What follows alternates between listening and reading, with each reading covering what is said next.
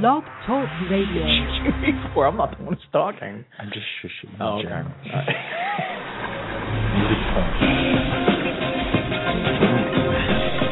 You totally that. That sucks too, because that's a good point. Hello, everybody, and welcome to RU Instant Reaction Review. Uh, I am your host, as always. I'm going to throw it out as always. You're all uh, thrown R- off. Go ahead. RUScreening.com. I know you totally. I like the old one. Uh, RUScreening.com. I did it. Mark Eastman. I, I don't even know what I'm saying anymore. I'm Mark Eastman. With me, as always, is co-host extraordinaire Shane Leonard. Hello. And I'm going to print cards for us, so it'll be easier. We we need a teleprompter. We Uh, I guess we just need paper, right? Once you're once you're not on An TV, Amish- you an don't Amish- really need the an teleprompter. Amish teleprompter. Yeah, Hi, everybody. We yeah, Uh, we're back now, right? Like it's been a while. It it's uh, we took a week off, Right. Basically, we uh we saw Mortal Instruments and said we don't need to do that right away, so we'll, Which is we'll well- take a week off. I know how you feel about No, it. we uh we took a week off for various reasons. right.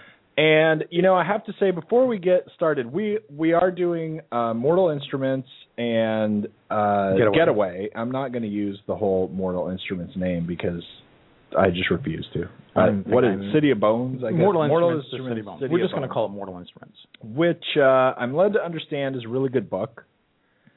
And uh, I meant to ask it- you know, in the that. in the young adult category, anyway. I mean, Mhm. not uh, it's not up for the Pulitzer or anything. I don't. That's not what I mean by a really good book, right? We get a lot of emails. And. I'll tell you what, though, after seeing the movie, whatever we do with the movie, uh, I am not surprised by that. I think probably there is a good book in there somewhere, and and it it could be a horrible book, We're- but I I could see it being a good book. We're going to get into this in depth. I actually think they're probably too good in a way, and it hurt the movie a little bit.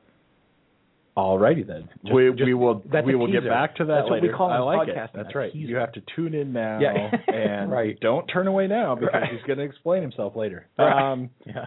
Before we before we get into the movies, we have a, a couple of things. One thing I want to just give a shout out real quick to Blog Talk Radio uh, because recently they have been uh, going through some revamping and changes. If you go to the website, you will notice that it clearly looks very different, and they're switching things up and they're doing things a lot different. And one of the things that they have done, if you're at all familiar with Blog Talk Radio, and if you're listening to me right now, you are. If you if you're listening to me later, then maybe Welcome. not so much. But tune into us live.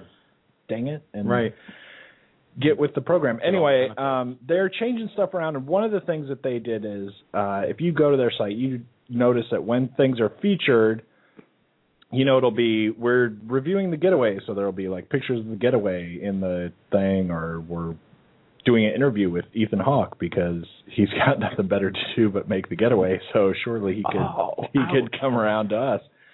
Anyway, Is Ethan Hawke and calling? they have basically changed that around to where uh, they have now this thing where they want you to use a picture that is just the picture of your show. oh, right. So that like every time you get featured, it's always the same. Same. It's just a picture of your show. It's like a brand. And and they they made us one, and they they I didn't know that. they sent us an email, and it's actually kind of cool. And uh, what it is is, you know, they uh, according to their email, I don't I don't know that this is secret information or anything. The top 300 shows on Blog Talk Radio, they just made you one Wow. and they had their own people go, "Hey, here's your thing. We made this for you." And ours is actually, you know, kind of I can't wait to see that. kind of cool. It would be kind of funny if you gave it to the uh the you know the art department if you've got one and you're just like, look, listen to these guys and draw what you think their icon should be. That would be more interesting to me. That's basically what they did. that is what they did. I can't wait to see it. That, that is what they did. It's it's there. It's actually been there for a couple weeks, but I Yeah, I just don't- I just haven't mentioned it on the show yet. But it's uh it's basically a picture of uh some people at a movie theater, you know, looking at the movie screen and whatever. I mean, is it us? no, it's not us. that would have been kind of cool. It's uh it's all girls because our audience is all us. girls, right? Well, And that's all I don't- I don't know. That's they had a picture. They we used some it. guys listening. I don't know, guys. but it is it is a pretty cool thing. It and, is cool. and that is uh, actually pretty cool.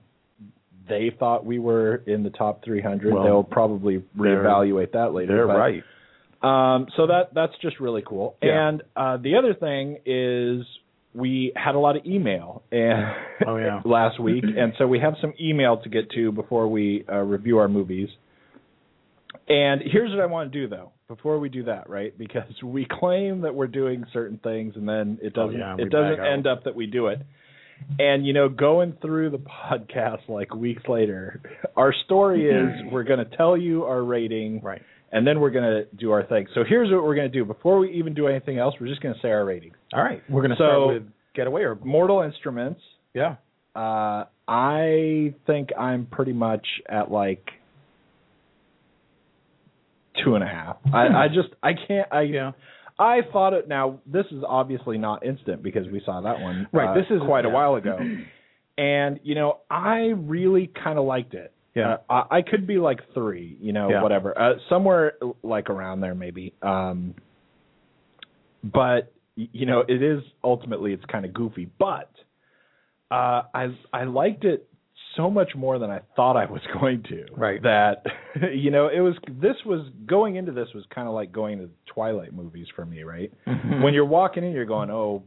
Hooray! And you see, you know, you see the trailers, right. and it's you know this is the new hunky supernatural guy Right. and this is the next girl who suddenly finds herself caught up in the supernatural world and everything and so i'm going into the movie going you know hooray for going to see this movie Right. right. and at the end of the movie i was kind of like uh i don't know why i don't like that Yeah. i mean I we had a pretty good I, don't talk. know what i hate i hate about that Yeah. And you know it's just not great and it's it's you know i don't know. I i, I have actually written my review of this movie and i might have even rated it higher at the time But when, today- when i wrote the review. Yeah. but it's just ultimately it just kind of is what it is and you know maybe like three stars but but that's kind of good enough i guess for this Yeah. because That's how- yeah. because what i feel like really i should have rated whatever movie i was going to see you know what i mean Right. when i when i walked in the theater Right. i could have just said one star and now i'll watch it right Right. but right. but it turned out that i actually was like huh that's Yeah. not that bad so Yeah. Well, Mortal Instruments, and I know we'll do more of it as we go on. Mortal Oh, yeah. Instruments for me was three. yeah It was better than I thought, and it would have been even better than three. But when we get talking about it, however long we'll spend on it, just the stuff that it did wrong, it really did wrong, Right. and it really got distracting. But in a lot of ways, like for for what I was telling you, the way I felt about it when I saw it, it sounded like an insult. I felt like I just watched the new two-hour pilot for the new Supernatural series on the CW, Right. And that it was really fun. But Right. there were definitely times where I could have got up and gone into the kitchen and and i not I paused thought anything and came ab- back and not missed a thing, not story wise, And not just like what they were. Yeah, that and you missed anything and those things that they're there that have that that have that feeling for me, if they're gone or if they're tweaked, um, then it, it's a much better film, and it would have been three and a half. I don't think that there's a version of this like it to stay true to itself that would have been any higher than four. I just don't see that the components that they wanted to do were there. possibly But I do think that this was a little better than the average film like this, even though you know it's weird. Yeah, it got a I- I- three I by think- going down, not I- by going up. I think a lo- I strange. think a lot of it was uh, better than expected, Yeah. and I think And man, it was getting part part of it was kind of uh, disappointment at how it could have been better. Right, because it flares up and it shows real potential, Yeah, especially in what it's trying to do. And then it hits that sometimes, and then man, it just stumbles, and it just shows Right. you really how low it can. Not, I mean, I don't mean low like terrible, but Right. just once you've set up a bar like that, you want to just keep hitting it, just get near Right. it, and it just doesn't all the time. Okay, and Getaway. Getaway. I thought of this. You have to just throw out your star rating, and we we're not reviewing it. We'll review it later. We're just getting the star ratings out. Go. half star. Wow. This might be the big one between us. No, no. I thought- it, I thought it, at can't be that big because I would have to rate it really high for it to be really big. I was at most one star when we left the theater. When we got in our cars and left, Right. like not exited the theater, but when we left, I was at most one. Okay. And I'm just at a half It, now. it's going to be definitely a difference, but in order for be for it to be a giant You'd have to be like I'd have to go half. four and a half stars. Right. It's the best thing ever. No, Right. I think I am like right at two. It's yeah, like that's not bad. Okay, we've had bigger it's like uh it, can't make it to a half. I almost uh, Yeah. you know to to rate halfway two and a half stars. It it Right. can't get there. There's no there's nothing I can do to convince myself that I'm going to give it that. right. but at the same time, I don't now, and I am obviously very different than a lot of critics. If you pay attention at all, and if you're listening to this, you probably you probably pay attention at all to Right. things that go on. You know that this is just getting the most destroyed Yeah. Uh, it could possibly get by critics. Did I it go up on Rotten Tomatoes at all, or is it still at one percent? I I haven't looked, but it was. Uh, I thought you were joking It, it was you said that actually it was at zero percent for quite a while, Yeah. and then all of a sudden, finally, it was like one percent. Somebody pitied it. Somebody said, um, "It's fresh, yay!" That's awesome. I do Yeah. like this format. Let's get our ratings I- out of the I way, and then Right. now we can. And and you know the thing is, is that as I'm looking at it, you know, before going into the movie, and I'm you know not looking at the reviews or anything, but I'm going one percent fresh, and like I said, it was zero for a long time. Right. And and what I'm thinking is because you know we talk about Rotten Tomatoes a lot, you know, fresh it doesn't have to be that good to be fresh. Right. And and non fresh is a lot of people who don't like you, right? Right. There are a lot of critics out there Yeah. and a lot of them who you might easily think you know, there are critics out there with jobs that count for the Rotten Tomatoes, right? That, Right. that are going Transformers 3 was the greatest movie ever. Right. And you know, just to get fresh is not that hard. And then at the end, I'm like, I don't know why everyone hates that. Well, I mean, I'm not going to give it a fresh rating either, but Right, right. so it's not it's not that different. But on the you know on the flip of that is the Metacritic, right? Yeah. And and it's it's not just that it's just barely missing any fresh ratings. Right. It's like people are really Yeah. trashing it Yeah. and saying it's it's Well, awful. And and again, when we saw the film, and we saw it two nights ago, Right. one of the things that we both said in different ways, and we both agreed with each other, is um, these. You know, the film's getting destroyed critically anyway, like you said, and we were both like, that film is bad, but it's not that bad. Right. Like I don't mean it's not that bad. Like it's still tolerable. I mean it's not bad the way that they're describing it. And we talked Right. about that. I don't know if we'll get into it here. It's interesting because I looked at a few like what you were telling me about because I was asking you what the reviews you had seen and the criteria that people are taking a crap on the film. Like that's not they're not really big issues for why the film doesn't work. and they're me. they're not I think if uh, even existent. Some of them were not even existent. Like right they're not they're not a fair thing but uh before we get into actually Right. reviewing that now we're switching it up right Yeah. now we're going to actually is good. get to the reviews and get to the email stuff Emails. and uh hopefully we can not go too far a tangent on this but uh we had kind of a big jump in emails last over the last two weeks i guess really 'cause Cool, we, we skipped a week um yeah, one of the things uh, now we got several of them, which I thought was awesome because you know what I'd really like for emails is ask us questions about upcoming movies so we can Yeah. hit, hit those points when we review it, or even uh, you know movies that we already reviewed. We can go back and and you know get to your point and and actually have it be part of the review or, or something. But Right. we get lots of other emails about lots of other things. And, yeah. and for whatever reason that I'm not really sure about, because it's it's not like it's not like there isn't stuff out there all the time Yeah. that people could be asking us about. But we got uh, three different emails of people Wow. ask, asking us generally about Joss Whedon, which I thought was Oh, yeah. just really weird. Like there's always somebody's always saying something That's about really movies cool. that they, you know, we could be getting emails about that. Right. But some, for some reason, the Joss Whedon like really kicked it off. You know, if you're like me, you're kind of thinking that probably what happened is Ben Affleck paid off Miley Cyrus and Joss Whedon and take said, the heat "Could you off him? stir some shit you up do so something that to get people will off me?" talk about stuff?" I think that's awesome because in a way, people aren't just tuning in. And thanks, by the way, if I'm right about this. People aren't just tuning in to hear what our take on The Getaway is, or Right. Getaway is. It's not The Getaway. That's a better film. They want to hear what we think about film, Right. Like things that are going on, and that's actually really cool because you could probably get that response. Because how anywhere. much can you talk about Getaway anyway? and right? And also I have to say because somebody actually emailed us about this and it's you know not a question or anything but we are always saying you know go back and listen to the other things. There's there's a lot of Blu-rays coming out now. If you are newer or missed weeks or whatever uh the things that are coming out on Blu-ray right now you know go back and and check our out our show of that. Right. And the reason I want to mention it, even though we got an email, is because you know I'm not always going back and checking and seeing is anyone listening. But Right. since I got an email about it, and since we say it all the time, I did go back and look, and uh, the number of listens we have in August two shows that are older than August is really pretty impressive Good. and, and cool. Oh, that's really so cool. That, Thanks, guys. That is really Yeah. really awesome and you know overall kind of helpful if Right. you if, if you I go agree. back and and why would you not really if Right. if you if you have a show that you like Right. and I do. you know new stuff comes out on Sure. Blu-ray and you haven't seen it you know why would you not go check out what we have to say about it Right. because you love us and we're fantastic so uh, the question, though, Joss Whedon had several different things, and I swear it's the weirdest thing that all all of a sudden Joss Whedon says, "You know what I'm going to do? I'm going to get."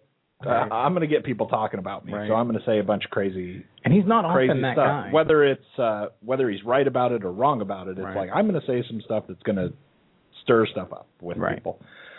So basically, what you've got is uh, the rumors are all floating around now because maybe he will or will not kill somebody off in the Avengers, uh, like superhero wise, Yeah, right? He will. Uh, and then we've also got he's ripping on the Empire Strikes Back largely because Right. the movie ends with Han Solo still frozen in, Right. in carbonite. Joss Whedon again, real quick, director of the Avengers, famous for Buffy, Angel, did the Cabin in the Woods. Right. You know, he's this he's this it guy in Hollywood. And what he said is griping about The Empire Strikes Back is it's not an ending. It's a comeback next week or in 3 years and that upsets me. I go to movies expecting to have a whole experience. If I want a movie that doesn't end, I'll go to a French movie. That's a betrayal of trust. A movie has to be complete within itself. It just can't build off the last one or play variations. Right. That was his big And, uh, in this interview that he did. Which uh, is a little bit of a weird thing to say about French movies, frankly, uh, as an yeah. aside. But Right. also, um, but I then, love how you don't get fired but, up but about then him he, but then he basically said a very similar thing about the uh, second Indiana Jones movie Yeah, yeah, because that has its little part where in the first movie we see him kind of shrug his shoulders and go, "Oh my god, I don't want to fight another guy, so I'm just going to take out my gun and shoot him." right. which in itself a very famous scene Yep. and actually uh, a very famous scene in a lot of ways first of all for being a really cool scene second of all for being not how that was written Right, and uh, harrison ford just did it right. and they went with it and they said okay He was famous with he was famously ill with the rest of the crew in Tunisia with dysentery, right and he didn't he didn't have literally the guts to do it. He was going to the Right. bathroom every few minutes, And and, he- they were just like, "Let's get out of this." and he somehow." was supposed to just fight those guys Yep. and you know this is all from decades ago very famous film Yeah. stuff 30 a- years ago. after the fact Weird, right yeah. where um you know he just said look my guy has a gun Right. Can't I just shoot him? And so what the hell rap? and, and like he just did it right Yep. so anyway then so the Whedon's gripe is that in the next movie there we get to a somewhat similar place Mhm. and he looks for his gun and he doesn't have his gun Right. And so Joss Whedon's complaint is that that is something that you know ties it too much to the first movie. Like you have to have seen the first movie in order for that that part to mean anything to you. Kind of a kind of a deal. Well, he says, you know that thing in Temple. This is a quick quote. You know that thing in Temple of Doom where they revisit the shooting trick. That's what you don't want. And I feel, and I feel that's what all of culture is becoming. It's becoming that moment. Like that's his big blurb about why that doesn't work. And he, you, know, the funny thing about this thing with Joss and what he's saying is, I don't disagree with what he's saying. I I agree with the theory of what he's compiling. I disagree wholeheartedly and 100% with the specifics of his theory. I'm not I'm not sure something- exactly what he thinks he's getting to as a theory. He's well, and this is the part. Of, this is you know we'll try to do it quick, but this is actually a big conversation potentially because he's saying two different things. He's talking about movies and pop culture relying on stuff before and not. And again, Joss Whedon is a storyteller. Like he's a director now and he's famous for it, but he's always made money writing. Right. So he understands the dynamics, and he's really great at writing most of the time. he understands a lot of the stuff that's character driven and story driven and based on that stuff. And as anybody who listens to why I review films and how I do it, I come at it from story first. So I really Right. respect that stuff. His gripe about The Empire Strikes Back is totally different than his complaint about what's happening in pop culture. It, and and, and unfortunately, And, and both both even though they seem very similar, I think both of these uh, specific points are really very different. Even yeah, they are. They They're are totally different. they're both talking about basically like how sequels are And- allowed to work and what can be Right. what can be in the next movie from the first movie Right. and stuff like that. So they're like they're closely related, And- and look, but they're this is- very different kinds of things. Some them are are crap. I Well, this thought. is all stemming from a 10-page article, an interview that he gave to Entertainment Weekly. right. And of course, they're going to be talking about, you know, the biggest film of, of ever is The Avengers, Right. and he's doing the sequel, and they're all asking him all these questions. So of course, sequels and talk of how to handle things come up, and this is how that stuff spread. He didn't just pick up the phone and call Rolling Stone and was like, you know what, I just watched Temple of Doom. This thing sucks, and let me tell you why. Right. So there's a bit of of selective text baiting here, Sure. um, and it's getting pressed because it's Joss Whedon. And and I got to tell you, when Avengers two comes out, yeah, I have really strong doubts that there's any way that the movie he makes is going to measure up to his own criteria that he's laid out now. well, I mean, yeah, that's an interesting. when we watch. Avengers 2, is it going to be like there is there's nothing that goes on in Avengers 2 that I'm not going to have, need to have seen Avengers 1 for Right. it to give me the same you know impact like the the thing with Indiana Jones I, I just think that's crazy that's almost like if anything happens in the first one Mhm. that in any way relates to your character at all that you have in the second one yeah, then it's then it's Discounted, it's it's nonsense. yeah. It's it's the wrong Well- it's the wrong way to go. And at some point, th- then you can't even have sequels. I mean, Right, it's like you're just ruling out that there Right. be sequels at all. If in the first, if you have a first movie where a guy learns how to do something, and then in the second movie he does it, and we don't explain why he knows how to do it in the second movie, then that would be no Yeah. good. It, how do I? Uh, how can Right. you do that? I mean, it's just it, it, it's a silly comment. I think that if you actually think about it for longer than it takes to throw it out in a interview or in a Right. you know thing that it, there's no way that can make sense. Instead of a discussion, um, I'll just try to give a response because I think that's what the email wanted. You know, and we could easily get into a quick discussion Yeah, and be what's like, our okay, what's our two, take on it? hour two is right? now going to be the the review. My take on it is he's using again. I, I agree with the theory to some extent, but the examples are wrong. Indiana Jones is not the example to prove this theory about pop culture. Star Trek is.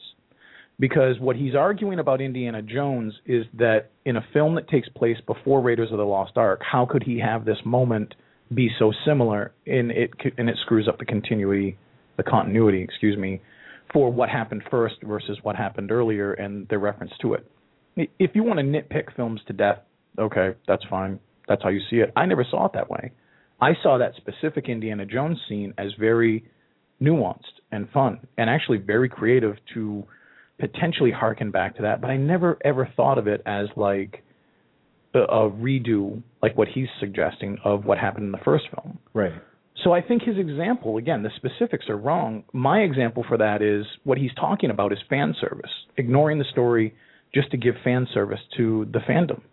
And for me, again, Star Trek Into Darkness is a perfect contemporary example where you have you have Spock screaming the name Khan, which is a direct Right. fan service to a film 30 years ago, when in fact in this film, and we're not going to get into It Star doesn't Trek thing, or make it sense. doesn't make sense because Right. he would never be screaming Khan's name. It should be Marcus or Nero. It would be everybody else except this, and that's what he's that's what he's getting at. That pop culture is self self-referencing itself out of the loop of where it belongs, and it's still being accepted, and it's frustrated for people who pay attention. I agree with that. I just wish the example was better. The other thing about The Empire Strikes Back, my response to that is that's total bullshit. You know, there's a million films that don't end the way he seems to want films to end, and they're very good in what they do. Some of them are his films. Like I think he should put The Cabin in the Woods in, and see that that film doesn't really come to a natural conclusion. There's a whole lot of what if. Right. But I understand to some extent the argument, even though I don't agree with any of it, and it stems more from an, an interview I haven't read. I don't really know what Joss Whedon expects when he goes to a film, except apparently very finite things that he didn't get in The Empire Strikes Back. And I disagree because I think The Empire Strikes Back, not because of its stature in my childhood memory or anything like that. I think it's a very well done movie that answers just about everything and does everything it's supposed to do. Right. And I think that you know, specifically having a problem with Han Solo ending up in carbonite or well, whatever. that's because he wants to kill everybody. I, I don't I don't really know exactly what why that is such a such a sticking point for him like e- even like you said, you know, uh, we have Darth Vader spinning off into space when we were talking and how how is that not exactly was the like- same thing? When right? you brought that up to me, and I was like, if he doesn't like films that have that weird vacuum of an ending, why doesn't he dislike Star Wars? right. Death Star is done, but Vader is still 25, you know, not even a mile away. He's just 25 seconds away from turning around and using the Force and gunning down the rest of the ships that are there and being like, guess what? I win now anyway. Right. I'll go to another Star Destroyer. Or there's a bunch of films like, I mean, I can rattle tons of them off the top of my head. The Invasion of the Body Snatchers. That movie ends with the woman thinking Donald Sutherland and seeing that he's still, sorry if I'm ruining this for anyone, it's only 40 years old, but he's an alien. Right. Or the thing where you don't know who anybody is anymore. Did the monster die in the ice, or is it really in Kurt Russell? Uh, who knows? I mean, all of these films have this thing, and I think that- apparently he hates a lot of them. I I think that with with Han Solo, right? Um, I say Han sometimes. when he yes, so do I. I know. When when the movie ends and we don't know what happens to him, and he really doesn't like that because what we're supposed to do is come back and see the next movie, Right. and then we'll find out that he doesn't like that. I, I don't know. Then we'll find out what happened to him, and we'll find out he's okay, or we'll find out what. We'll find out that maybe you know something goes wrong with the machine, and he's dead in there, and y- Yeah. you know, I mean, getting Right. frozen in carbonite, and then I don't know the the, Look. shipping people bumped the crate, and the shipping and now people, and now he's dead, right? Well, it's a you know this film happened so long ago, and it's hard. Somebody who just saw The Empire Strikes Back now can watch Return of the Jedi this afternoon, and not have to wait the three years that we did Right. and that Joss did. It sounds to me like he was so mad that he had to wait, and believe me, I had to wait, and I, you I had to wait. I don't know. I just don't think it it Well, I guess my final I, don't, response I don't think this. it ultimately makes any sense. Like basically the the point that it seems like he's trying to make is that you can't do anything in one movie that you're going to resolve in the next movie. Right. And I think that's just I, I I think what you're saying is the whole theory that Hollywood has used since movies began on what sequels mean, Right. I am opposed to that. and Right. it's like, well, fine. Right. and Right. what what do you want me to do with that? Yeah. I mean, then there are no sequels. And like uh, like I said, we were talking about this before. Like I said, what he wants is to have if there's a series of books, he wants to be able to pick up any one of them Right. and start reading, and for that to be perfectly fine. Whether he ever reads any of the other ones in the series, Right. whether he reads the whole series in completely random order, or anything. I mean, it's just like what I want there to be is not series. Yeah. And you know, how do you even argue against that? It's like, well, fine, that's what you want. Well, but I mean- but to say that that's Yeah. something that's wrong with movies He should never watch Lord of the Rings. Is I like, you know, I just don't know what to even do with it as a statement, really, because at some point you're just saying, you know, I don't like movies. well, at some point, uh, no. Again, what I understand him saying is, you know, for him, his movie going experience is a finite thing. It starts with this character and this opening, and it ends here, and that's what I want, and that's great. I I like that, but I don't need it. And there are a ton of films that are on my best lists that don't have the finite endings that he wants. right, and that doesn't weaken them or make them any invalid as a film. Look, even The Empire Strikes Back, if you stay with it without fan service of being like a fan of those films, well, half of those films, it doesn't even have a beginning. Empire just Right. jumps in. It does what you all. I crack up every time I see like, oh, we're going to reboot Spider-Man, and you're like, great, I get to see that origin for 35 Right, more minutes. Empire doesn't pay any service to you at all. It doesn't say, look, I'm going to hold your hand for the first 20 minutes. It says, if you don't know where you are, right, and it, catch up. and it doesn't Tough. it doesn't give you like the ten minute No. uh, last week. Right. It doesn't. What I mean, happened, right? You can argue that for Indiana Jones to some extent because they're they're a modern day homage to the serials that those guys grew up Right. with, and Star Wars a little bit, but Star Wars is based on the hero's journey, And the second installment of that is all about character and relationships. And these are things that astound me because that's what Joss Whedon lives for. That's every story he's ever written. And that he finds such fault in a film that handles it so perfectly again, I, I just I agree with some of his sentiment. I think his example is totally out the window. Yeah, in both, I, in both I, of them. I don't know. I don't know. Who knows what he would say about it? So the other point, because we should actually re- review movies at some point, but Yeah. the other point is: is he going to, and or should he, or something, whatever question you want to make out of it, uh, kill off some superhero in the Avengers two? and so it's like I don't know. Partially, it's like prediction: will he do it? Yeah. Partially, it's like should he, or it, will it be good, bad, or indifferent if he does?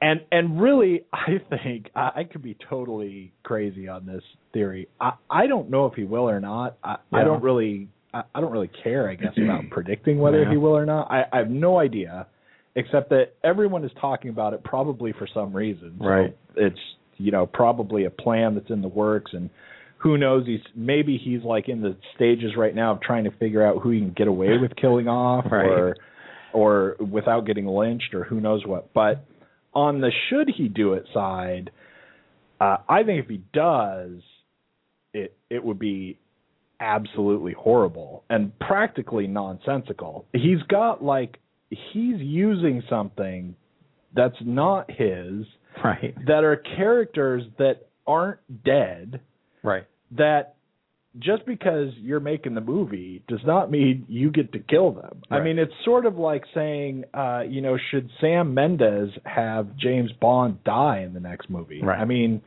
or or should if there was like, uh, you know, it's hard to compare because the superheroes are still there. Right. It's hard to compare to a lot of things because you know Ian Fleming is not still writing James Bond books or like you know Sherlock Holmes or something is not something that's still happening.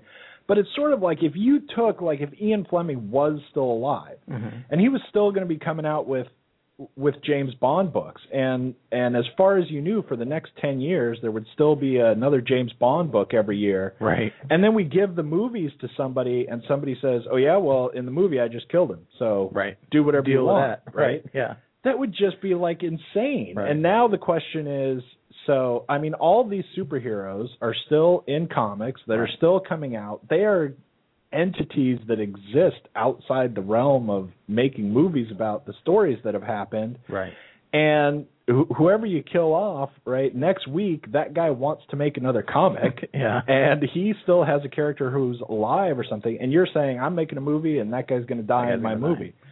You're you're on the right track, but I see it. But you're totally wrong. No, no, no, no. and and uh, you're right, but I see it differently. And the answer to that is yes, he's going to kill somebody, and it is. I would I would put like 97% on that. That's going to happen. It's not going to be Iron Man. It's not going to be the Hulk. It's not going to be Captain America. You know, it's not going it's to be not it's not going to be people that uh, Look at who their he killed- next movies are at- already in development. Well, look at you right. Look at who he killed already. He killed Agent Coulson, who really bothered people because over the course of several films, he became partially because of the character, but partially because the guy playing him did it perfectly, a fan favorite. Like Right. this guy, you really, you're. It's like kicking the puppy, you know, Right. on the way out of the mall. Like you would never. Well, why would you do that? You're not going to kill any of the main characters, but they have associates, uh, associates, excuse me, that you can kill. And in doing that, what you do is you wound the heroes more than any supervillain. Pepper Potts is an easy example. Right. If you kill Pepper Potts, you take Tony Stark way to the lowest part of his of his character. Right. You don't even have to really hurt Tony Stark. You just have to hurt somebody else. He's going to kill somebody. And there aren't that many people left. There's Thor's girlfriend, which is Natalie Portman. It doesn't always have to be a girlfriend, but there's Pepper Potts. I mean, I don't even know if he could get away with killing No, but the Hawkeye or the Black Widow. The question is But a superhero. Well, It- the it- answer to it- that it's got to is- be a superhero. the answer to that is then no. It probably won't be unless it's somebody they introduce for this film to be like the expendable and red shirt wearing Star Trek person. Right. But what I heard him say originally when he when he first was like, "Yeah, I think I'm going to do it. I'm I'm leaning towards it, but I'm going to really rip down the characters. I'm going to really put them through a hurt machine." Which is weird because he also hates The Empire Strikes Back, and that's all that film did. But okay, whatever. He's really going to do it. People are going to die in this film, and it's going to be someone important, but it's not going to be someone that has a film in development, like you said. Well, right. but it is going to be Natalie Portman or Pepper Potts or somebody real close to that. The Avengers have a have a Butler Jarvis, and maybe there'll be more Jarvises. You know, I mean, in the Iron Man films, he's got the Right. automated Jarvis. Maybe it'll be someone like that, and it'll be like Michael Caine, and they'll kill him and replace him, and who, who knows? But yeah, people are going to die in the next film. Well, I'm pretty sure people Is specifically is it going to be a superhero No. person? And you're saying no. Uh, my pr- my prediction is uh, I don't I, I don't care about predicting. your prediction I, I don't care I don't about care. predicting. Yeah. But if he kills a superhero, I'm gonna be I'm gonna be pissed just because. You know, at some point, dude, who the hell do you think you are? I mean, Right. it's like, Well, you're the actually, guy- I'm going to kill them all. Actually, How about that? you know my, what? My next Avengers movie ends with Comic like only one of them's left. comic books Right? exist from retconning and reintroducing on oh the Hulk didn't die, his gamma cells rejuvenate, you know, whatever. Right. They'll find a way. But if you're the guy who made over a billion dollars with one film and you can do it again, I think they'll probably give you a little bit of leeway. Well, maybe But it's not maybe be they'll the maybe they'll give you a be- little maybe they'll give you a little leeway. But if the leeway that gives you that they give you Yeah. a- adds up to here's like ten billion dollars we can't make anymore. You know, okay, wait, maybe that- maybe you should hedge your bet story. because they might do it like Star Trek. They might kill someone and then find alien technology to bring them back, like with the Khan blood, and then all of a sudden Captain America dies, but then they put the Hulk's blood in him or something stupid. Well, you know, but I'm then not ruling that, out either. That might be a different question. so too. technically That- dead. that- I'm doing the air quotes. that might be that might be a different question too. Like, will he kill someone that can be brought back or something? like, you know, if they make an. X Men movie and you know, hey, uh Jean Grey's dead, and Right. you know, she gets to come back later. I spoiled that when she comes back later or something. Right. But, but anyway, um th- now we should actually review movies. Those are cool That- questions. That, I that like took that. a that took a and that time. could have. What's strange is we could have talked the rest of the show just about. We could have just that, done that but- show, or we could have just answered the question like they wanted us to. Well, I thought we did. did. We didn't do that either. But. I- I well, we did. could have answered the question and just I said did. yes, and it will suck. right.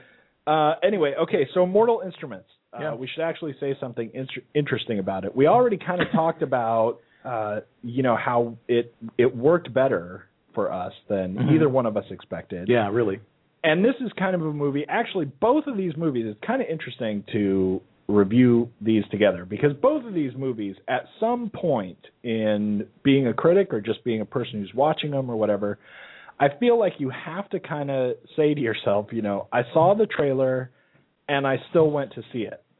Right. And now, how bad can it be, right? Right. Because it, you know, it Mortal Instruments is in that whole Twilight, beautiful creatures kind of, you know, wheelhouse, right? And if Mhm. you saw the trailer, you know that's what it is, Right. and you still went to the theater, then you got to cut it some slack Right. and not be going, well, this is not the best acting I've ever seen. I mean, Yeah. you know, there's some got to be some kind of thing, or like The Getaway, right? Yeah. Uh, and it's not The Getaway, and I can't stop saying that. I know. but, but there's no Getaway Getaway. because that's better somehow. I don't know, but uh, you know, you saw the trailer for that movie, Right. and then you can't, uh, you know, agree to go to the movie and then walk out and go, well, it's just driving cars all the Yeah, time, and right. have that be some giant flaw in the movie. Uh, Beautiful Creatures, I thought. You know, for me, and I, you know, I am not this movie's target audience anyway. It's not trying to sell me anything, Right. right? It's not trying to get me to buy the Right. dolls at the store that they make out of or whatever. Right.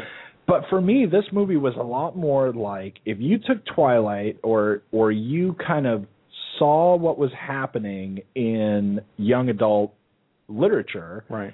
And which is just exploding insanely over like the last five, ten years, Yeah. whatever. You know, y- there was no young adult section in like the bookstores, right? Yeah. Not not that long ago Yeah. and it's huge and it's coming out with you, you know there are tons of authors all the time and yet you cannot find a book hardly that is not supernatural or uh something that's like Hunger Games dystopia or Right. you know everything is it's in the future and the government took over and now everyone's oppressed or vampires and werewolves Right. and zombies or both Right.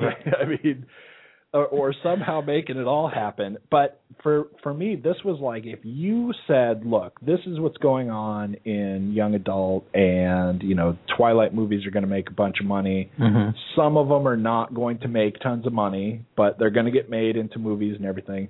What if we took that and just made it a little more badass, and like actually Right. said." Let's not just you know be doe-eyed at each other for half the movie Right. or see who we can get to sparkle on Yeah, film for right. five minutes and you know like twilight has its you know 10 minutes of big fights per Right. movie or something and it has a lot of you know the building up to why we have whatever problems that we have Yeah. but you know, for a lot of those movies, it's like you, you know, it, it, if you took all the sulking and and staring doe-eyed at each other out of those movies, you, Right. wouldn't, you wouldn't have a whole lot left. Right. And somebody said, "Let's make that movie, but let's just you know have more fighting, have more Right. action, and and kind of have a little bit different spin on it." Right. And so then they made this. And and it really kind of works a lot of the time. Yeah. I mean, it's for for me to just not hate it. That's it did something right, right? Yeah. Because You're I, hard to I could not hate the Twilight movies more, Right. just because they're just so sad. First of all, I, I got to tell you, you know, there's there's a large variety in young adult literature, and there is like kind of a spectrum of like the Twilight movies are kind of just calling you stupid. As far as I'm concerned, That's Marky The- Are You Screaming? the Twilight the Twilight movies are it's just like TV shows, right? And movies in general or whatever. But I think TV shows there it's kind of more clear maybe. The dog is dreaming and just Oh, I thought- uh, that's just a sound effect we use sometimes for when we Whenever we talk about Twilight, we have dogs howling. right. That's actually pretty cool. There there's like a spectrum of whatever it is. T- stuff that's for younger people, Yeah. right? Anything that's at all geared for younger people. There's a spectrum of uh, you know, on one end, it's really just calling them stupid. It's really just going, look, this will entertain you because you're young and stupid, and we have no respect for you uh, or your intelligence. And on the other end of it, there's you know, there's Right. the exact opposite, and everything is like somewhere in the middle. And Twilight is really far on one side for me, and this is at least kind of trying to be on a little bit different side. Well, I didn't say I didn't have the book. Uh, how could I, I how just could got I? up because I noticed on Mark's shelves in the studio there's a copy of Twilight, and I'm like, how can you bash this when you paid? Yeah, but at the same for it. at the same time, it's also not like there I are know, five books on my shelf, and one of them is Twilight. Well, there's eight, I- and I- they're all Twilight. I but- have some books, but Right. No, you don't. I Um, just thought that was funny. But no, I hear what you're saying. Like they're basically not. there this to me is now it's not you know trying to be shakespeare for young people or Right. or trying to be like the smartest thing that ever happened but it's trying to say what if we could just do this and and be entertaining and Right. and like i'm you know assuming stuff about the books that i don't know is true right. Uh, because I've only seen the movie, but it's more like, what if we could do this stuff that is, you know, fun and young people reading can still have fun books and Right. have this entertaining stuff and not be so convinced that they're stupid Right. and, and try to just, you know, go through things in a more grown up way like somebody who thinks might might do what happens or Right. something like that. And Yeah. I really loved that about this movie Yeah. And the just the fact that I could watch through this movie and go at the end of it go, you know, Yeah. I, I mean it it definitely has problems and Yeah. does things that I don't like. One of them that stands out to me now that it's been a long time since we saw the movie. I mean, not like a long time, Well, it's but been like a week and a half. but the fact that you have CCH Pounder in this movie, and at first, you know, she's okay. She doesn't Yeah. have a great big part or anything, but uh she's actually a really good actress. She is. and and she needs to work more. She's that good. yeah, and and she's actually getting there now. She's Right. in a lot of stuff now. You see her uh, a lot, but she's a really good actress. And at first, she's doing uh, you know decent stuff. When we see her in in the earlier parts, and you know she's Right. doing what needs to be done. And when we get to her towards the end of the movie, this was like very telling for me. Not that she does anything good, bad, or indifferent, but you have her, and this is what you're going to do with her. Right. Like no matter what it says in the script or the book or you, you know whatever you're trying to do, there's a different way to go with her later scenes Right. where you could be you know take advantage a little of the fact that you have someone who can act Right. you know if Right. you're making like a b movie and you go these are your lines whatever Right. then do that and you know anyone could do it but basically her end her end game of her character you know she could be anybody Right. and that just is like an irritating Well, it's a waste of having her on right? set. Yeah. Yeah. And, and it kind of sums up the movie for me uh, in a lot of ways. There's really good stuff about it, and we kind of go wrong with most of it, and and it it doesn't really pan out. And a lot of uh, you know, like you even said, like there there's a vampire part in it that is Just kind of unnecessary, and Well, it's like yeah. just to have vampires. There was there was a lot of stuff like what you were saying. I felt, and I feel like this is an interesting time for books and films because with the the vacancy that Harry Potter left, and I guess to the other extent, you know, that Twilight has left. Now, there's a big hole there for a market to fill, right. and everybody's rushing in, and they've all got these ideas, and everything you just said, I thought, you know, I agreed with all that stuff, and it and it's interesting to see them try to um, compartmentalize and r- kind of recruit people. Like we'll throw in enough Harry Potter to get that group, just Right. enough to make it identifiable, but we need a bunch of this from Twilight, and and you know that's where you get vampires and mummies versus wizards, and now it's in a Right. remote British location, and everybody's happy. It doesn't always work, and I, I went into this thinking this is just going to be a mishmash of the craft and Harry Potter and the Hunger Games Right. you know it's it's really interesting to see so many of the young adult films and stories be all kind of Katniss centered you know everybody's kind of Right. a Katniss Everdeen whether you're downtown Los Angeles or dystopia world planet whatever Right. and I was surprised Well, by a lot I think of I, I think in the young adult section, uh, I mean, there are so if you actually read like a lot of young adult Right. that comes out, it it's an interesting thing that you get, Yeah. I guess, because there's all this dystopia, there's all sorts of supernatural, there's also there's all kind, there's basically there's dystopia, there's supernatural, and there's bitchy girls, and Right. like that's that's a perfect Venn diagram like actually. so when it overlays you get like Right. hunger Sometimes all of them. right? Harry Potter and the Hunger Games at and Twilight It's and I'm copywriting it that by the way a lot of uh you know female characters It- Yeah. it is uh, a lot of Well- we are we are fixated on the fact that Yeah. girls want to read books more than boys do Right. i mean at, or at least in the young adult category i don't know if if boys maybe just go straight for other sci-fi fantasy Yeah, stuff knows? and they're okay and Right. and we don't need to fill a void for them as much in this specific category. Right. Who knows what happens, but Well- that's what it looks like in that category. there's a bunch of the film when it starts playing out, and it's a little slow moving, but it's still interesting. And I like the I like the cast for the most part all the way through. Anyway. I did too. I liked a lot of Um, the cast, and I thought they did really well. Again, I said it was like a big pilot for a new CW series, Right. and I'm not And- taking a crap and- on and that. I'm really- actually trying to say that that's it really a, could be. that's a positive. Like I really do mean that as a positive. I'm not trying to backhand a negative in there, but it, it just didn't feel like there were all these times where the movie didn't know whether it wanted to take itself seriously or not. right. And when it and it and in doing that, and it tries both. It tries to take itself seri- seriously, and it fails and succeeds doing it. And then when it doesn't, it fails and succeeds doing that too. Like in a way, one of my gripes about the film is that it's really all over the place. right. But when it was working and it starts off and you see these things like through the filtered glass of all these other successes, you know, I'm like, okay, instead of a, a boy wizard who never knew there was a wizarding world, now you got a girl who's kind of like not the Hermione, but she's being introduced to the Shadow Hunter world by these two people who are basically her Ron and uh, Hermione. Right. You know, so you got the three character kind of story thing going. They basically go to a Hogwarts kind of building, you know, and I'm watching all this and I'm like, it, it normally if this was done worse, I would be really irritated at how derivative it is. I was surprised at how kind of engaging it was, and when it was working, it was creative and interesting and fun, and I understood the the arc of where the the current of the story was kind of pushing them along. Right. But you know, there were those moments like what when we were talking about, and you started uh, leading me into it, which is there's like 35 minutes.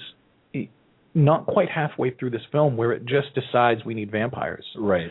And they get into this big thing where her friend Simon gets kidnapped by vampires and they've got to all go get him. Nobody knows why except that he's her friend and they're like, "Okay, well, you're really into it. We'll follow you." And it doesn't exist for anything because by the end of it, he's clearly bitten.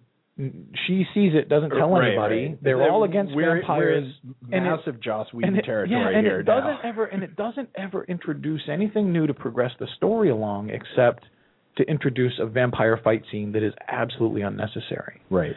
And when the film fails, oops, sorry, when the film fails, certainly fails like that for me. Like there's just things you don't need. There's things that I felt like well when we talked about it, I said I hadn't read the book and I don't know if you did and you said you didn't, but I'm like it felt like that stuff might have been in the book and they felt like a real need to put it in because Right. it works in the book. And it doesn't work in the film. And There- that's what I said in the beginning by saying that I think this is probably a really good adaptation of these books, but to its own detriment. Like Right. it needed to cut that out. Well, yeah, and you know what happens is it's funny that we're talking about this whole Joss Whedon thing because there are several things that uh, you get the same kind of reaction, I guess, in in this movie. You've got he gets bitten by a vampire. We notice that he's bitten by a vampire. We don't necessarily know how vampires work exactly in this world, Right. and she won't ask anyone Right. to find And- out, which that yeah. really threw me Yeah. that she doesn't go, you know, to Jace and get so um vampires because she doesn't know. Right, All she knows is all she knows is that people tell her that all the stories are true. Right. But all the stories of vampires, I mean, Well, it's a funny you don't know even- how they really work just because Yeah. vampires are real, right? Yeah. D- If you just get bit, then are you a vampire? Because that's Right. not at all how it works all the Right. time in every story, right? Right.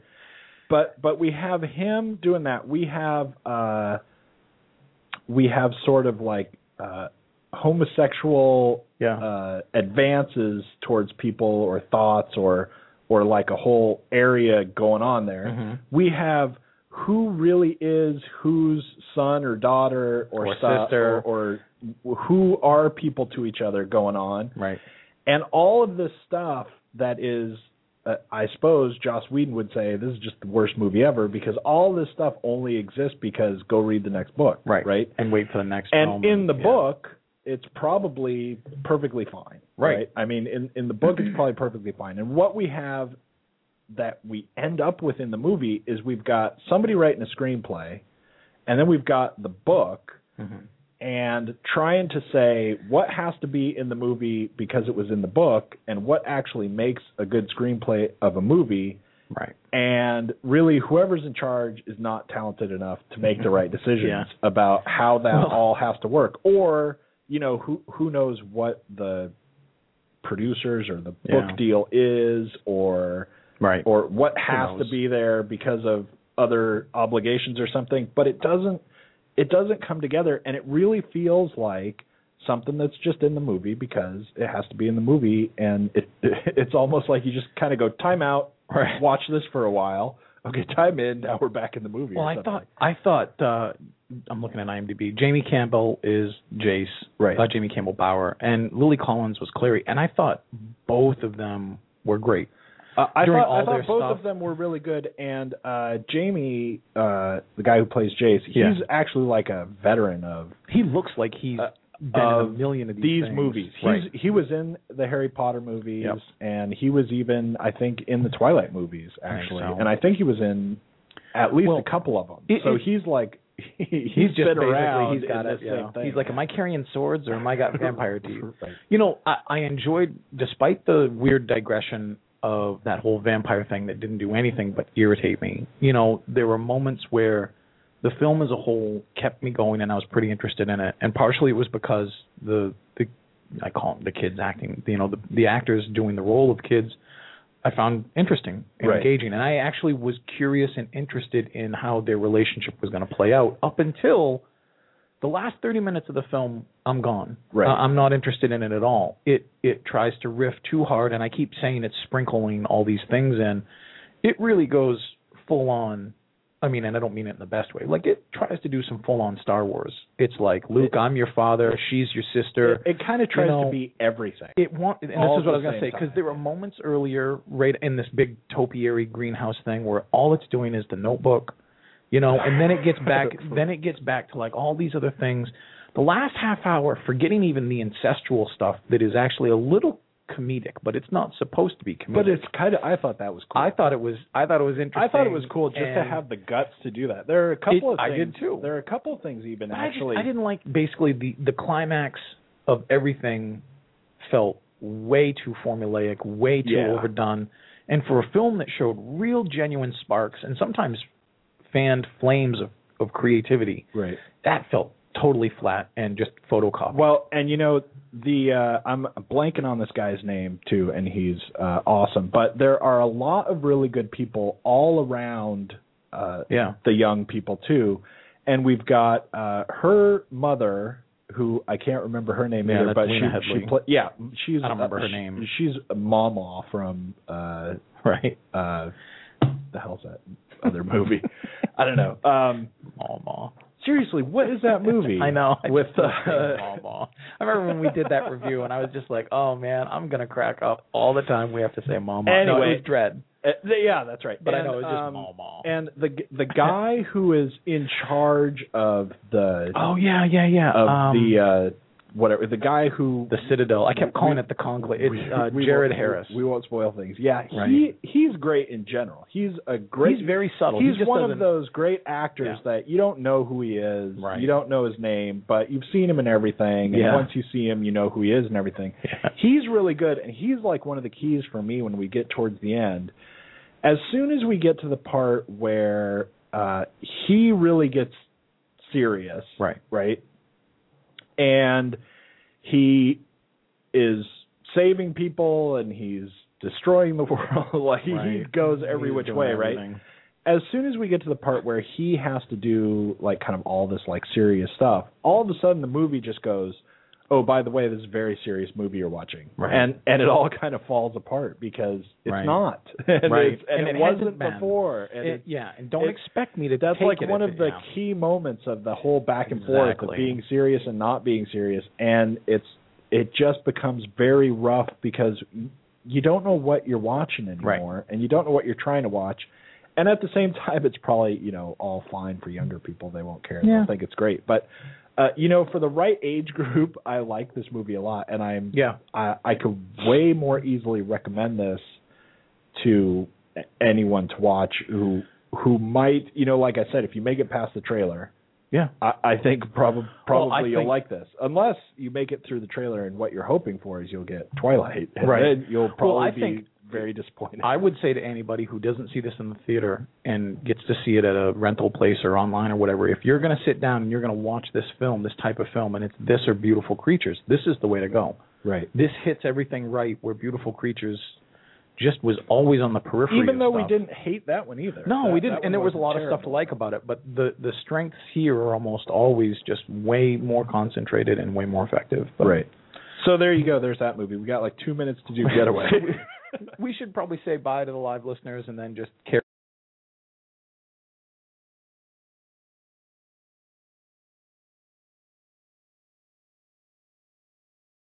Away quickly. I think Yeah, Live show's going to end very. it's awesome that the live show is going to end. We haven't Thanks even so yeah. yet. Thanks so much for tuning in. We'll just kind of run past. Well, wait a it. minute. You know what? Here's What? something we're going to go at least 30 more seconds with because I said this to you when we were watching the film, um, and I forgot to mention Which it now. Uh, beautiful drive away. Um, no, the Mortal Instruments. One of the things that was really weird that actually stood out to me as a negative was the music. Like Oh, that's me, right. I was You- really you bothered by. Uh, I mean, it's not often that music is so. When it works, you think about it like subtly, like, "Wow, that was really cool. I might like to listen to that at some point. It was great." Right. Every but once you're, in a you're while, supposed to not notice you're supposed it. to not right? notice casual aware of it. When I was watching this, almost every single time there was music, it it was so wrong.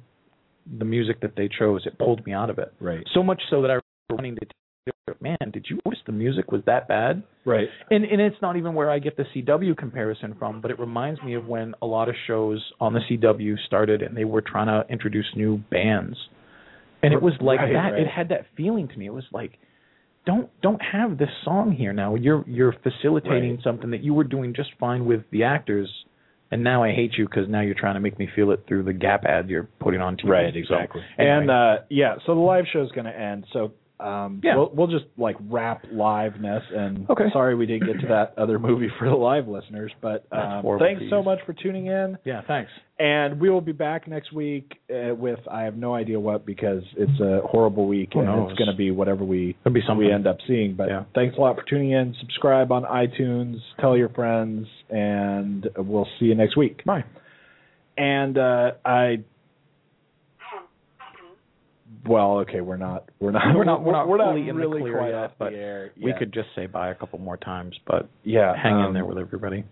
eh, There. Subscribe on iTunes. just keep subscribing. we have we need some end music. That'd be cool. Wow. All right, um, now we're you know, clear. one more thing I want to say about Beautiful Creatures, actually, bec- or not beautiful. See what I did there? Mortal Instruments. Mortal Instruments is there were a lot of things that I really liked. This was almost sort of like a tie-in to Getaway, also because there were these weird things that I liked about uh, Mortal Instruments that kind of compare to weird things that I like about Yeah. Getaway. Like I liked watching Getaway, as bad as it is. I liked watching it because I just liked watching actual stunts.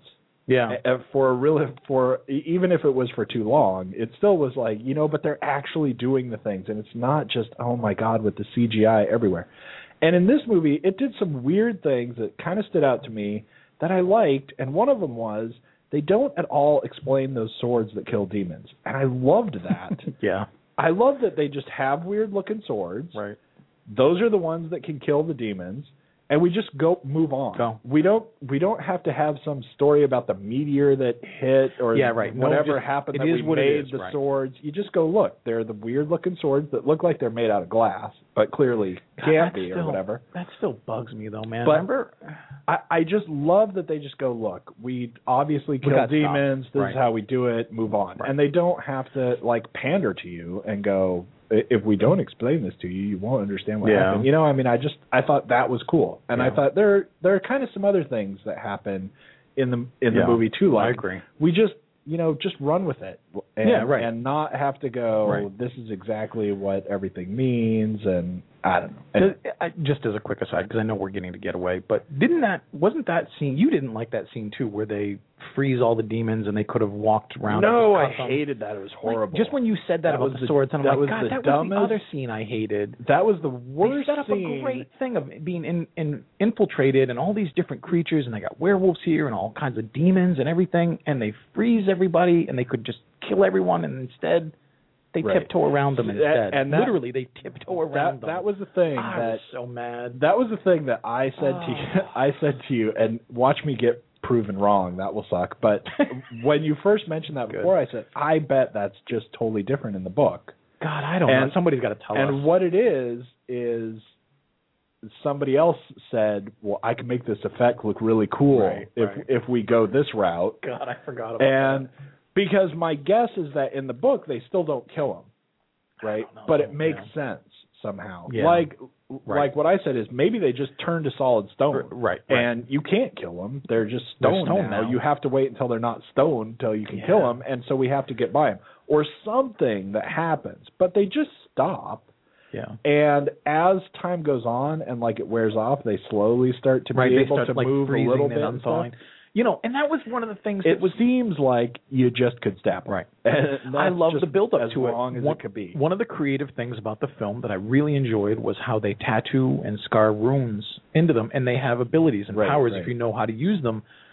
And there's this really great moment. I don't think it gives anything away where they're looking at uh Clary putting a rune on her, and they're like, "W- "What the hell is that? That's nothing I've ever Right, seen." She's exactly. like, "Well, I, I've seen it." Because obviously You know- they know what all the runes right are. and i just i love that she uses a rune to freeze the demons when they're trapped in a no you know in a room where they can't get out of and and, and then they just tip i mean god i i love that scene and then i hated it so we quickly really want to talk about Getaway. You can tell. Right.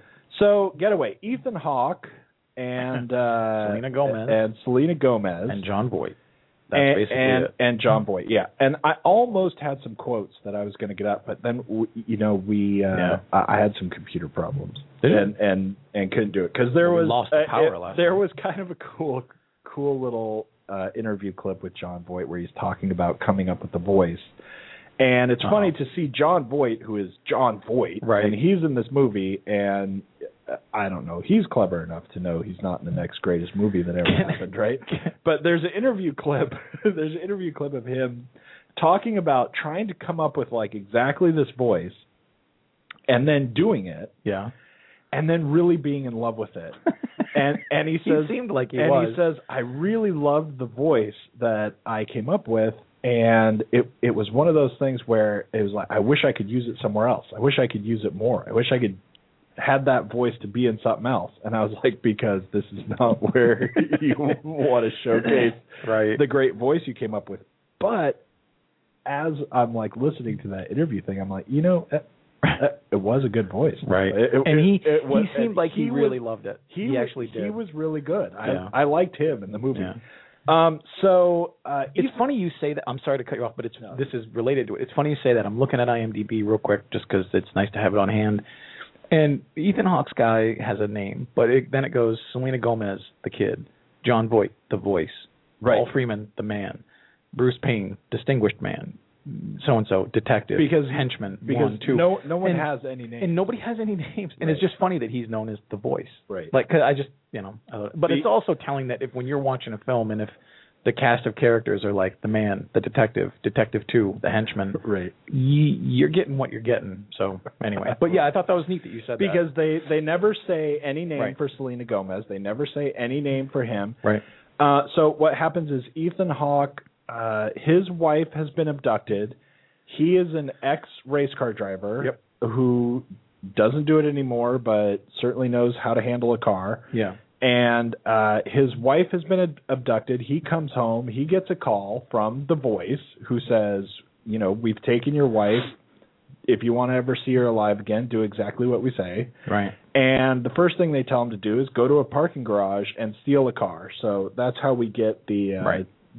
uber tricked out Ford Shelby so Shelby super Mustang, yeah. whatever it is. Right. It's like the super Oh yeah, it was car. a super. It was a, a super snake. right Shelby right, Mustang. Right. And it's uh it, it's like as badass a car, as Right. muscle car as you could want to have. of course, right? right. So he steals the car. He has to get away from the cops. Uh, the voice has also put uh, made some more modifications to the car and armored it and lit it up with cameras everywhere on Right. the outside and the inside. There are cameras all over it, so Yeah. he can see exactly what's going on all the time. And then he just says, uh, drive here, drive there, whatever. He's just giving him, he keeps calling and giving him directions. And then, you know, at some point there's like, put this GPS thing in and find Yeah. this, whatever.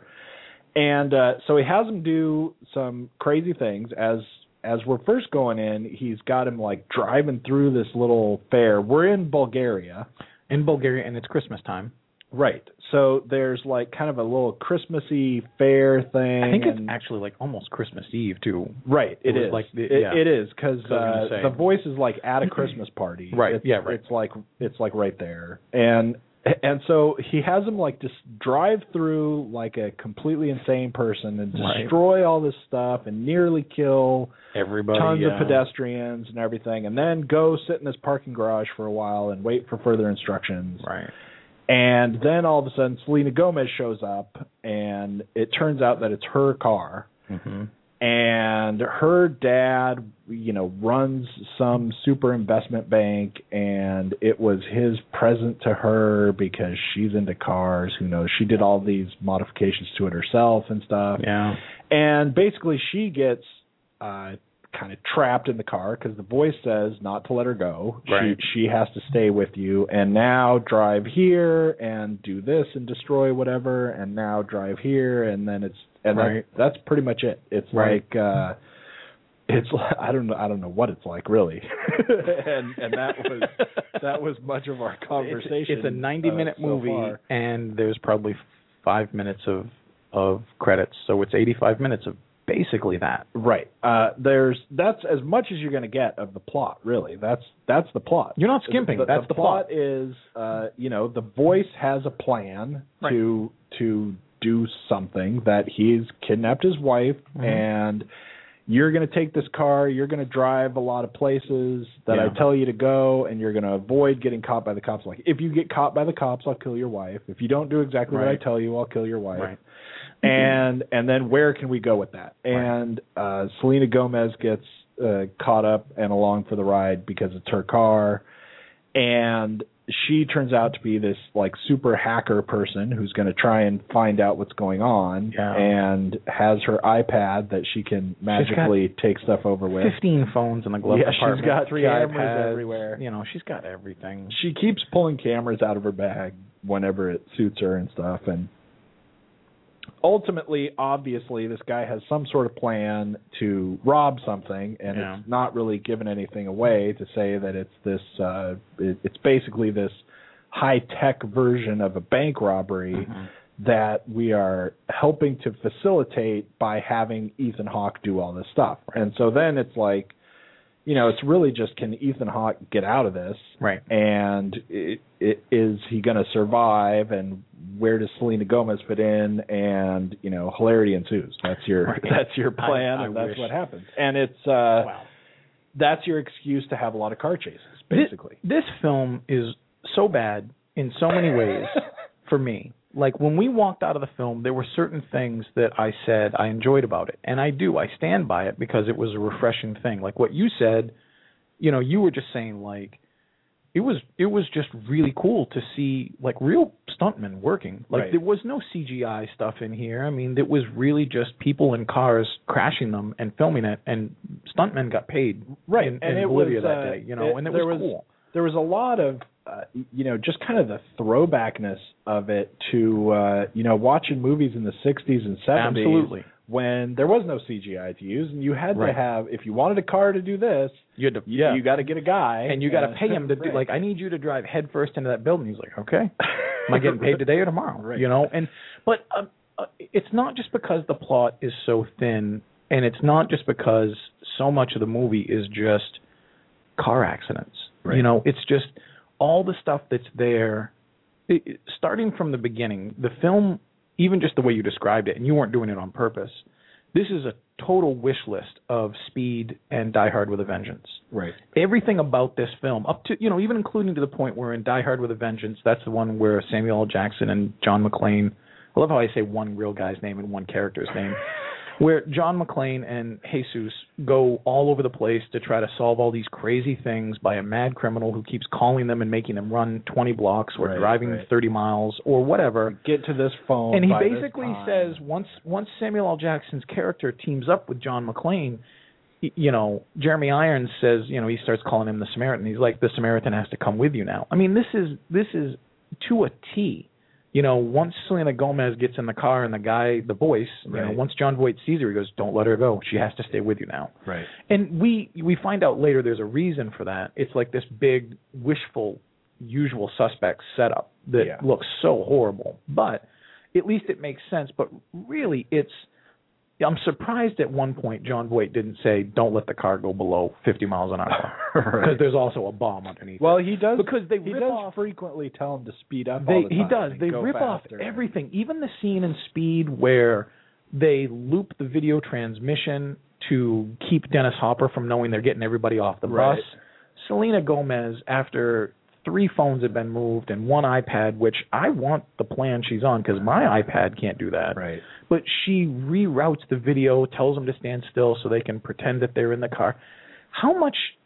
It, it isn't even derivative. This is just outright plagiarizing ideas, right and it's it's it would have been interesting if the film itself had been better. But aside from the genesis of Well, all that, except for the looping the video, you can't really say that that's like stealing. That's right out of specific- That's right out of eight hundred things. then I mean, looping, then blame them all. looping the They're video, all bad. They're all bad. looping look, the video is not the thing where you can go. the I stuff- stole that from Speed. the stuff that well i mean it's interesting it's a, another car film but it's on a bus but it's a bus film but it, all these things that happen that make this thing move somewhere towards a story there's it's it, i told you it was like watching a football game you spend four hours watching the cowboys versus the patriots or whatever and you get seven minutes of real Of action actual stuff. yeah. this was a 90 minute movie, and there's really only like oh man, maybe six minutes of like real compressed dialogue and talking and stuff, and Right. everything else is really just cars slamming into everything. Right. That's not. I didn't enjoy that. Like that sucks. Right. and when they do talk, man, like what you said, Selena Gomez is the weak link in this whole thing oh, because we're both we're both no solid Ethan question, Hawke fans. right? For me, when she was um when they're when they're racing through the streets, which is like half the film anyway, and they're running into other things, which is the other half of the film, they have these quick cut scenes of her quipping with him, like he's like, "Put your seatbelt on." She's like, "This is my car. Give it back to me." Right. Shut up. Put your seatbelt on. You know, those moments all suck. Every single one of them. There are a couple moments where they're not driving around and they're not breakneck speed, where they get to actually try to have a scene. And she's not bad in No, those, but there's only like like you said, there's only two of those. maybe. okay in Yeah. a, in a couple of spots. She's okay. Yeah. but it's so weird because uh the point of her character is to be a 13 year old brat and basically what happened is we said who's a famous 13 year old we can put in the movie that Right. you know someone will recognize the name so that when Right. this is on the video store shelf that doesn't exist anymore someone will Right. someone will pick it up and go ooh Ethan Hawke and Selena Gomez I know those names and I'll rent it which um sorry for taking you back in time That's there, but- awesome.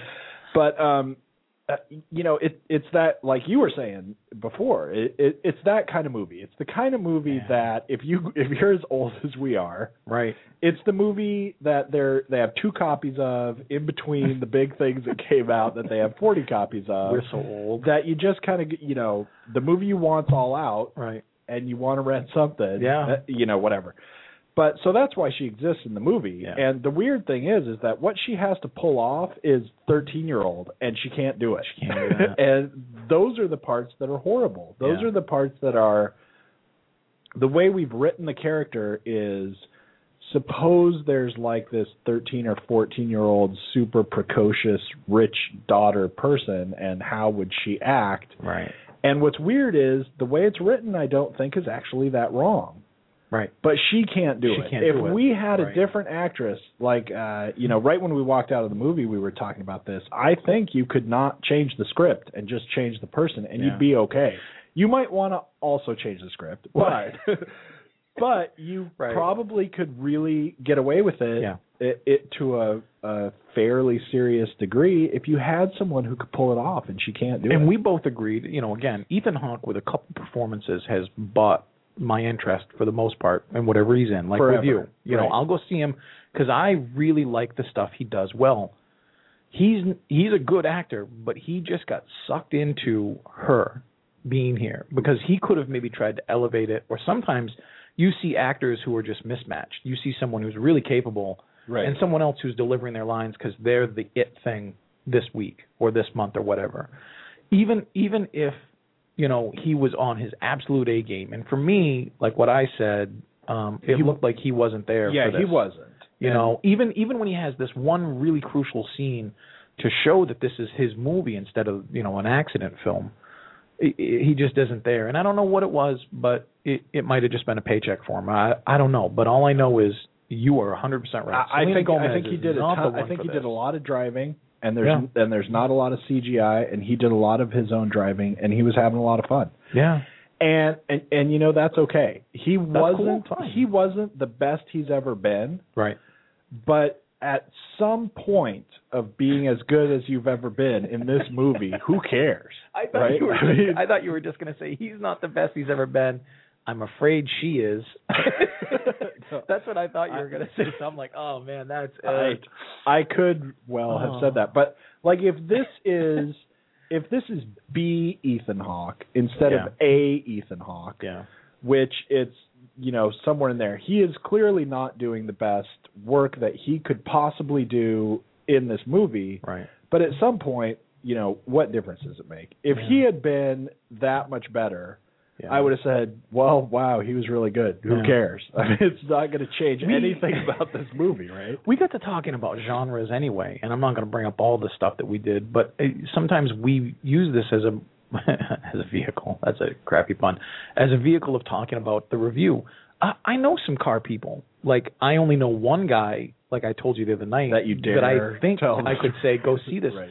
But even the car even the car people that love the films like the Fast and the Furious and whatever, I don't know that reasonably I could say go see this because it's really not about seeing the Super Snake, you know, Mustang. It's Right. really just about seeing it drive other cars into walls and to see other cars blow up. Right. Like there's really it, it the whole film screams like direct to video made in foreign lands. We're trying to copy the Fast and the Furious as best as we can. Right, and it's And that's it. it, it's a lot of like I don't know who to you know suggest it's this to. like Taken mixed with car movie mixed with like Speed because you know uh, we can't ever get off the bus, Right, so we right. have to. It, it's we're always watching the car drive. right. which is a very tricky thing to try and say what is it like and is it good for that Yeah. like is it you know it's almost like how do you i guess differentiate judging this movie in theory and judging the actual fact of the movie that we got Right. like is the You is- can do theory, I'll the- do fact. is the theory of the movie Yeah. even any good is, is the movie even is it something that's even possible to be good Yeah. if you if you rewrote stuff a little bit, got rid of Selena Gomez, Mhm. And uh, you know I think Ethan Hawke was, is He's fine. fine. He, He's he's fine. He's fine enough. Jon Voight is certainly fine enough. Yeah. The but can you take the overall theory that we're working on of the movie and mix it up a little bit? Be in the car the same amount, Right. and would we ever have a good movie? Yeah. Is there even a possible good movie here? And and I I bring that up for two reasons. To hurt me. One is I think the answer is yes. It could possibly Yeah, be a good movie, but it's still hard to compare it to anything and say what what genre What is is that like, yeah. exactly. That it's like its own little subgenre of Yeah. maybe there are like five movies, but it's also it's it's whatever you try to compare it to. It's not any of them. It's not Yeah. Speed. It's not Fast and the Furious. It's not. It's not really doing that. It's not Taken either. It's No. its own crazy thing, and uh, the so I think you have to look at it from that perspective. But the other reason is that uh, I think a lot of the critics who really hate this Yeah. I think what they're reviewing is the theoretical movie, Maybe. right? They're, Maybe. I, I don't know that they're I can see completely reviewing The movie this movie. Yeah. I I think what they're reviewing is more along the lines of you know that's not even possibly a good movie. Right. I've just decided that there's no such movie as Right. that that can be good. And what the you know some of the things they're saying like uh it's almost like you could just say the fact that they're in the car as much as they are in this movie now I've decided it's a bad movie. Right. It's almost like you could change the plot completely, but if I have to stare at the car that often, the movie sucks. You know, look, in my opinion, and I'm not going to betroth it to that too much, I would never have thought in theory that the components for this film would be interesting. You know, you put two people in a car, you got to keep them in a car, you got to keep them driving all the time, and it's a thriller and it's action packed. And I'm like, I'm going to get bored of that. But I got to tell you, 20 years ago they did it with Speed. And Speed is the proof that this film can be good because Speed was great. It was Ah, it was a didn't lot of Speed. You didn't like Speed? no. I'm speaking now to the people that like Speed. Right. Speed was a lot of fun. It was surprising in how much you could do with just people trapped going forward. I I, And- I almost sort of felt that in a very similar way to Speed. Speed for me was like kind of okay, but this movie for me is actually kind of okay. It's you like not this like movie better than Speed? it's not halfway okay. I probably like them about the Oh same, my really. God, that's but horrible. for me, but then again, I'm giving this two stars and not the half Yeah, a star okay. that you're giving it. it's get a half star. I thought for all the things that all we've done is say how much this movie sucks, and I'm still saying it's it's two stars, right? right. But for all of the amount of, I have a, a similar thing I think to the uh, Mortal Instruments movie because Yeah. I walked out of the theater of this movie with like virtually the same reaction as I did to Mortal Instruments because I walked out going, how come I don't hate that movie? Right. And when I walked out of this movie, I was like, I feel like I should really just be going. I should be pissed right now. I Yeah. should be going. I hated every second of that, Yeah. but I didn't hate every second of it. I thought a lot of it was pretty cool. I thought overall, as a film, where you actually go, does this plot make a lot of sense? Is it really, is it really working and staying true to what it's pretending it's telling you. Um, first of all, in this movie, at one point they get to an exchange, and Right. they're exchanging Right. for the wife, right? And as soon as the car stops moving at the exchange, everything after that is complete garbage. Yep. It- everything that happens after that is horrible. Yeah. And yet I still kind of like the movie. But a lot of the stuff going on, I mean, I kind of like it at like a two star level, right? Right. Not, not I kind of like it like it's, It's in going the top up. 10 list of the year or anything. Yeah. But up until that point, I really was, you know, having a lot of fun with figuring out what was going on, and I was kind of there. There's a point where it kind of gets boring to just watch nothing but car chases. Like Yeah. if you just, you know, if you just edit all the car chase scenes from every movie ever together Right. and just watch that as a movie, right? Eventually that gets really boring That's on YouTube. I know. even somewhere. even if they're awesome Yeah, in the movie, doesn't matter. but it Right. gets boring, and it gets boring here. for that reason. But but for me, uh, you know, I I didn't like Selena Gomez. I liked Yeah. Ethan Hawke pretty well, but somehow or another, I watched the movie and I was not, you know, having like Resident Evil reaction to Yeah. it, where I just thought I need to poke my eyes out. Right? I don't I don't know. I just thought it was it was sort of like from the perspective of if this could ever possibly be a good movie, Yeah. then is this really a no star or half star version of that? And I don't think it is because I think that the the version of this movie that could actually be pretty good. Like imagine the version of this movie that could be like three and a half, four stars, or even higher. Yeah. It's not that much different. It's a stupid movie by definition for me. Yeah. It's sort of like uh, you know, judging reality television and going, Well, they're all a half star because they're all stupid. Yeah. You If- know what I mean? If a great version of this movie exists and it stays in the parameters of a 90 minute movie, it, I'm not really exaggerating when I say that like 70, 75 minutes of this movie is just driving and hitting shit.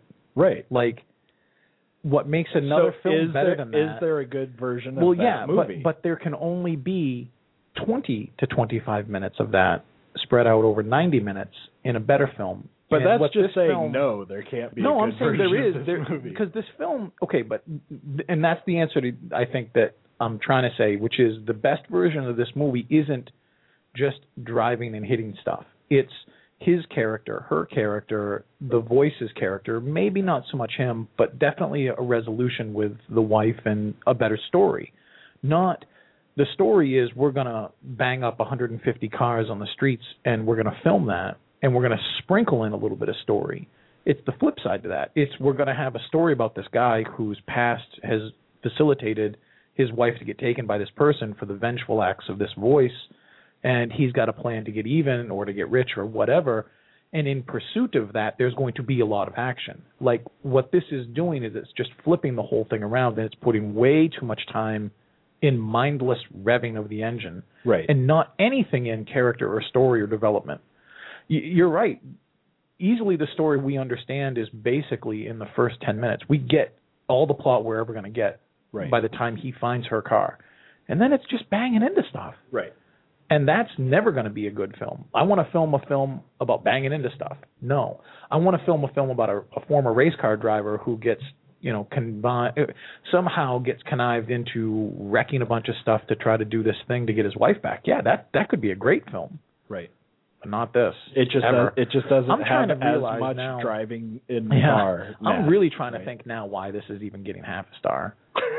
Seriously, this is this is one of the worst That's films. that's your and there's so reaction. many yeah there's so many jokes about it like yeah get away like don't go near this get away you know that kind of Uh-huh. thing you know it's just it's horrible Yeah, I see, but I still kind of wonder it's horrible what what that what that means exactly because I think what you're saying is actually you're answering my question and saying no. Like, is there a, is there a good version of this movie? And I think what you're saying is no. well no this there the there's thing. a movie that is related to this movie in certain ways, okay but is a totally different. I movie, hear what you're really. saying. You know, what I mean? is this movie and you only have two choices i know you love these questions is this movie about cars banging into things or is it about a race car driver trying to do whatever he can to get his wife back Because if it's about just driving into things, then no, there is no way this movie could ever be good. Well, no, But if it isn't, it's about the second thing, but it's Well, not. It's then it not really. It's not really what the movie's about. Uh, I mean, what the movie's about is not like the whole theory of the movie. I mean that there is actually this much time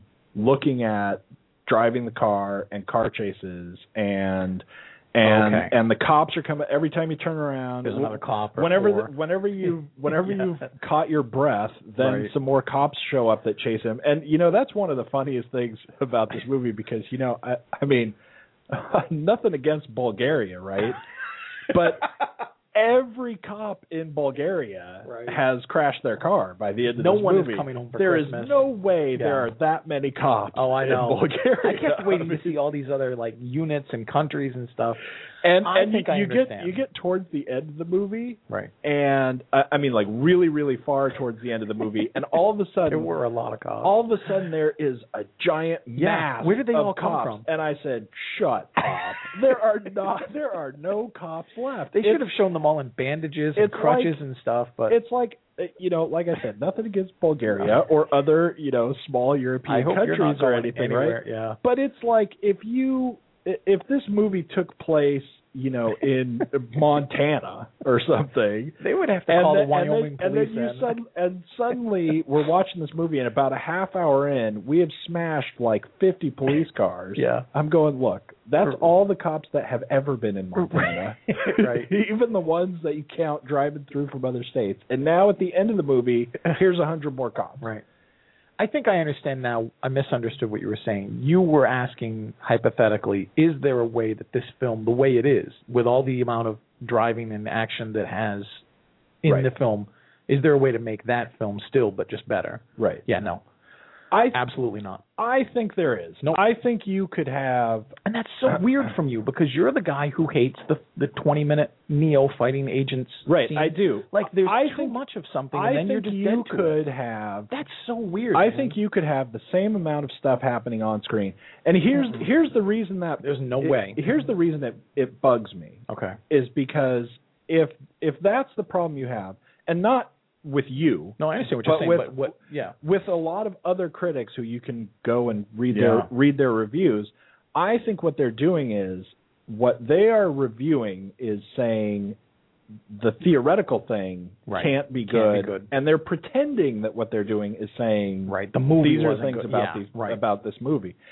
I think you could have the same amount of time where we're looking at people and we're stopped and we're not crashing things and make way better use of yeah. the people talking to each other and and maybe it wouldn't be uh, you know absolutely so much smashing but the same Relative driving Right. I no, mean, I but understand. like I understand. but the parts that where uh, uh, the problem is that we don't actually do anything when we're talking right. in this movie and the amount of talking that we do we could be doing something Right. we we could have we could have someone different than Selena Gomez Yeah.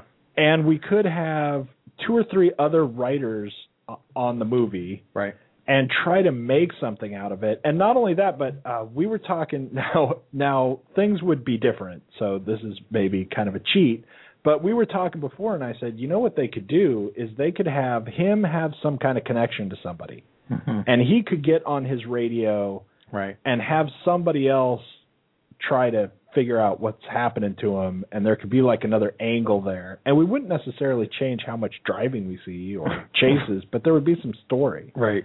i don't know. I think i think it theoretically could be a good movie. My only thing I'll say, and I said this to you the other night, and this will be the last really honest thing because we should yeah get out of here. we got to get out of here it, it- the only film I've ever seen like this was The Chase with Charlie Sheen and Kristy Swanson. It was like 20 years Right. ago, and it was basically them in a car driving and escaping stuff, and it it worked. Like it, it wasn't an A plus film. it wasn't as but it, it was as this far film, gone and it was in this film. it was as far as this film could go and still work as I think is possible. right So all right so we love that and go see yeah, it right, yeah, right, possible. awesome. All right, we got to get out of here. We will see you next week. Thanks so much for tuning in. Thanks. And uh, like we said before, you know, subscribe on iTunes or Blog Talk Radio, Right. Stitcher. Tell your friends, and Cabela's is coming to Northern Virginia with a spectacular new store in Gainesville. Find everything you need for hunting, fishing, camping, and shooting sports, plus much more. Join us for our grand opening celebration Thursday, March 9th at 10 a.m. Be one of the first 500 in line and receive a Cabela's gift card worth up to $500, plus a chance to win one of three Remington firearms. See store for details. Don't miss Cabela's grand opening in Gainesville, located off I 66 and Highway 29 near Virginia Gateway.